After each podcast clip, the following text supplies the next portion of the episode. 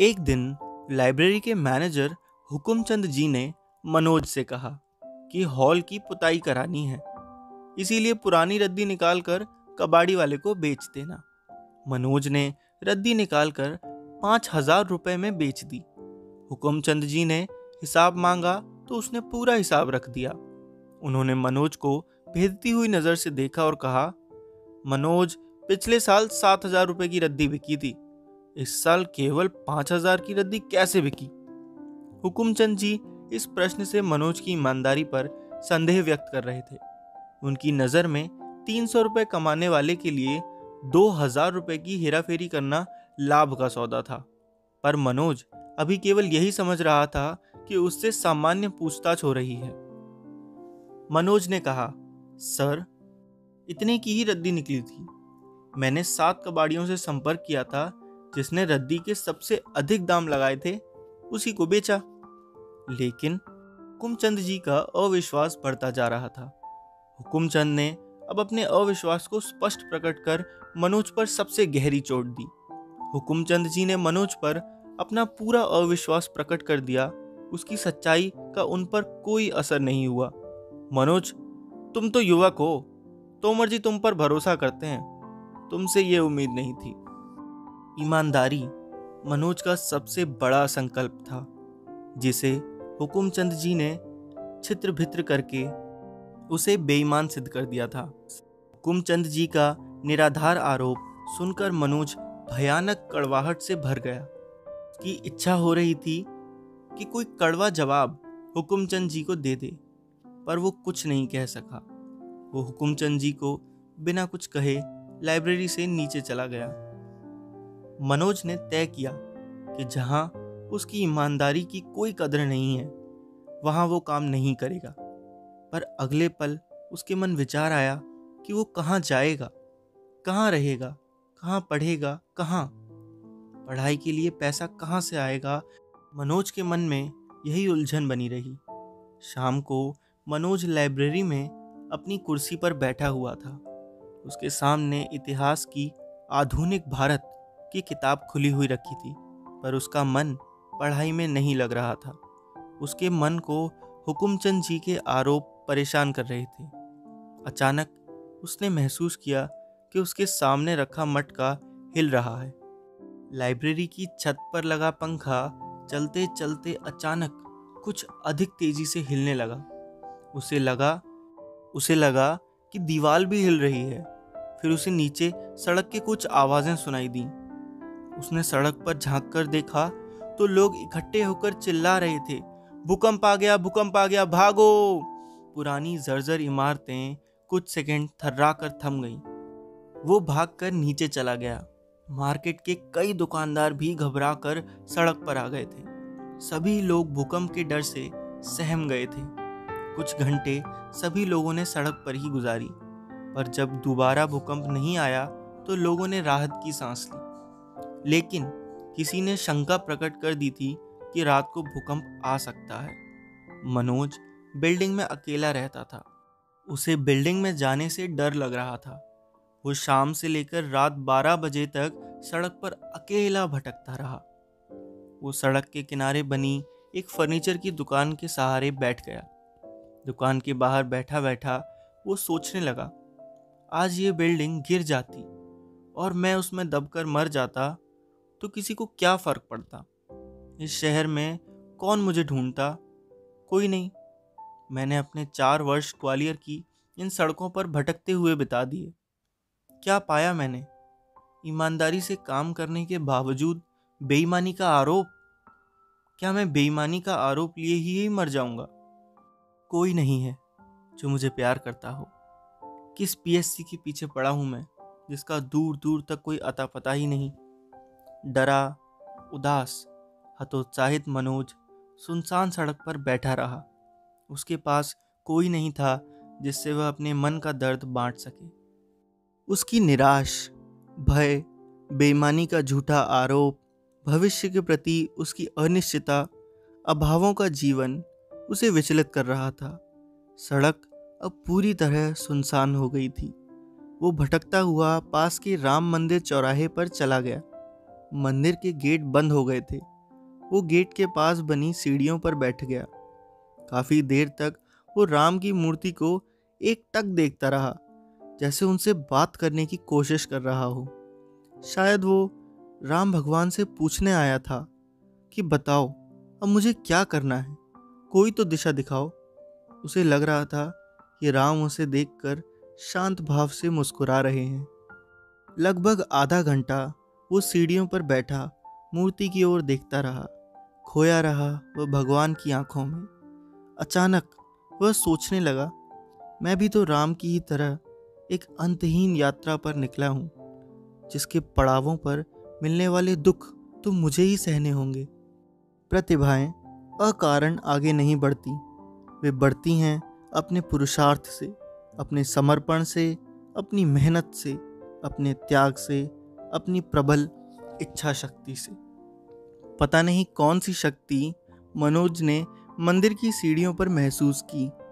वो सीढ़ियों पर खड़ा होकर ज़ोर ज़ोर से बोलने लगा, मैं किसी भी झूठ आरोप को नहीं सहूँगा, मुझे कोई नहीं हरा सकता। मनोज लाइब्रेरी की ओर लगभग दौड़ सा पड़ा। लाइब्रेरी पहुंचकर उसने मंच के पास रखी, लेक्चर डेस्क का माइक चालू किया और अंधेरे बंद हॉल में माइक पर ज़ोर ज़ोर से कवि निराला की राम की शक्ति पूजा, कविता का पाठ करना शुरू कर दिया। उसकी आवाज़ तेज थी, उसमें घबराहट और कंपन था। वह कविता के एक एक शब्द पर ज़ोर डाल रहा था। है अमनिशा, उगलता गगन धन अंधकार, खो रहा दिशा का ज्ञान स्तब्ध है पवनचार अप्रतिहत गरज रहा, पीछे अम्बुधि विशाल। बूधर जो ध्यान मग्र, केवल जलती मशाल, केवल जलती मशाल। फिर उसने इस पंक्ति की व्याख्या करनी शुरू की। राम पराजित अवस्था में पहुँच गए। निराश और अंधकार है सब तरफ़। पर एक उम्मीद कि लौ उनके मन में इस निराश और पराजित माहौल में भी जल रही है। उसने इस कविता में खुद को ढूंढना शुरू कर दिया। एक मशाल मेरे भीतर भी उम्मीद के रूप में जल रही है।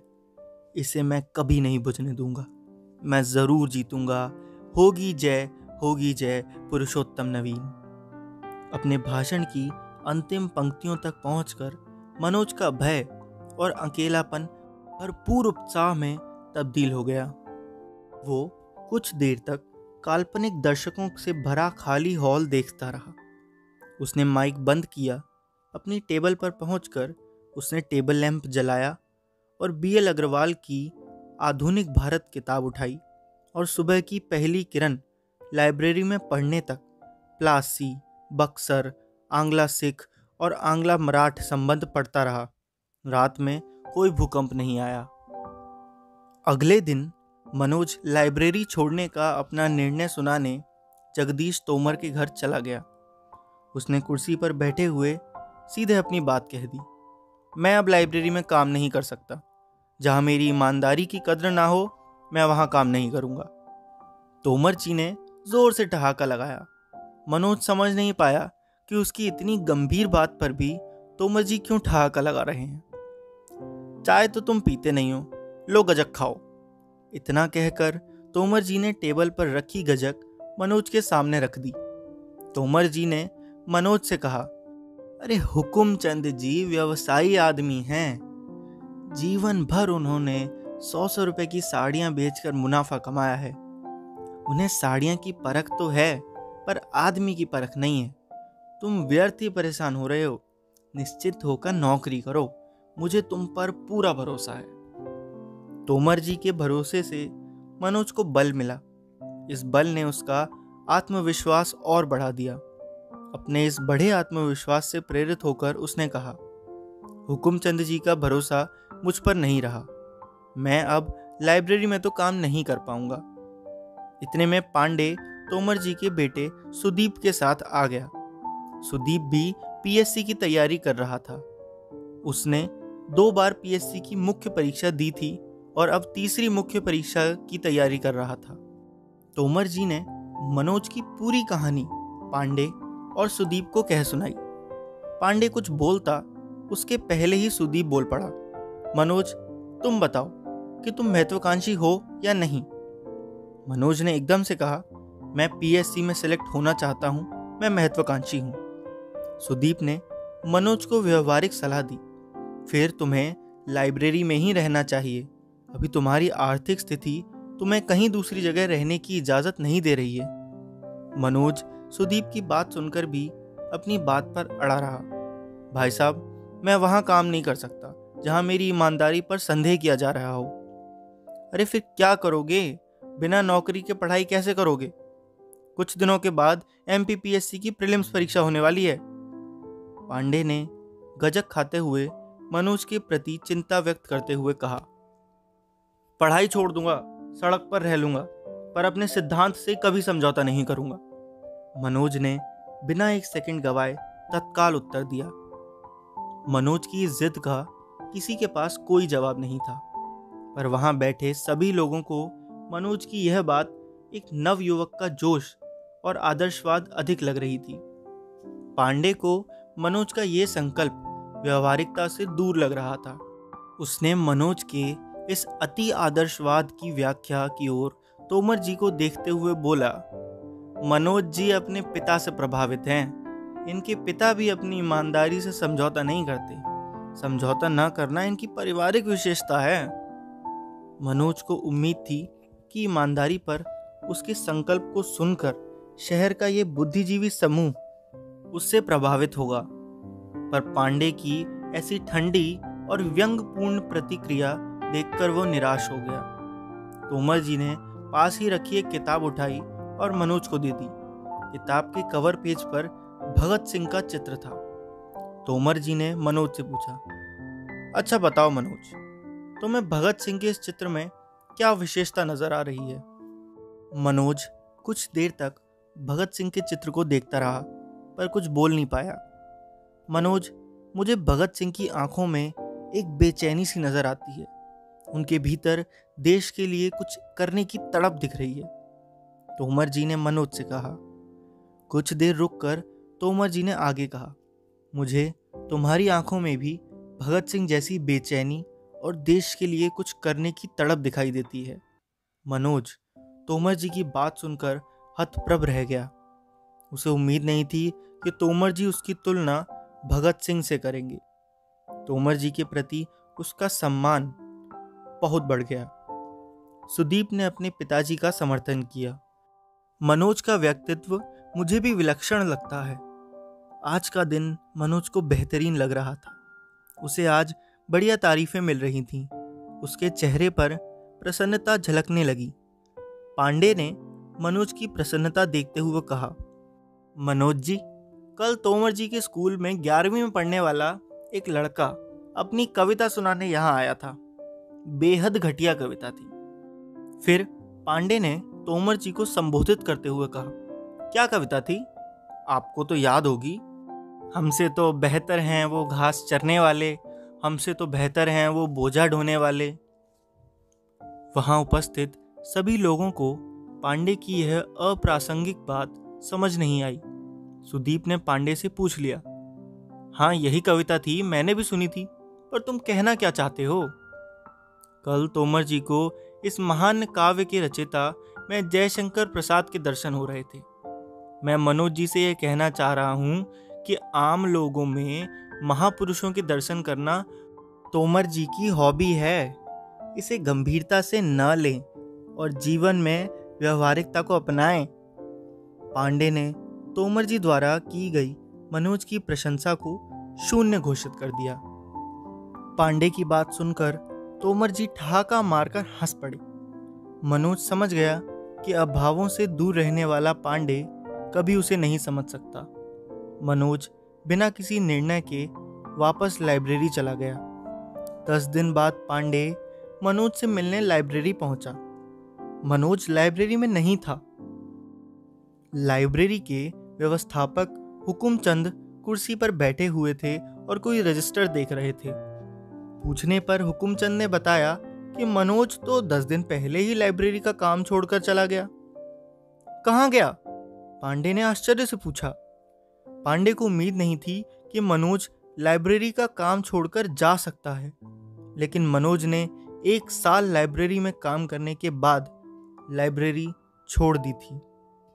हुकुमचंद से और अधिक पूछने पर उन्होंने पांडे को एक पर्ची दे दी, जिस पर मनोज का नया पता लिखा था। घनश्याम आटा चक्की, गणेश मंदिर, घोसीपुरा। पर्ची हाथ में लिए पांडे लाइब्रेरी के नीचे उतर गया। पांडे ने अपनी साइकिल घोसीपुर की ओर मोड़ दी।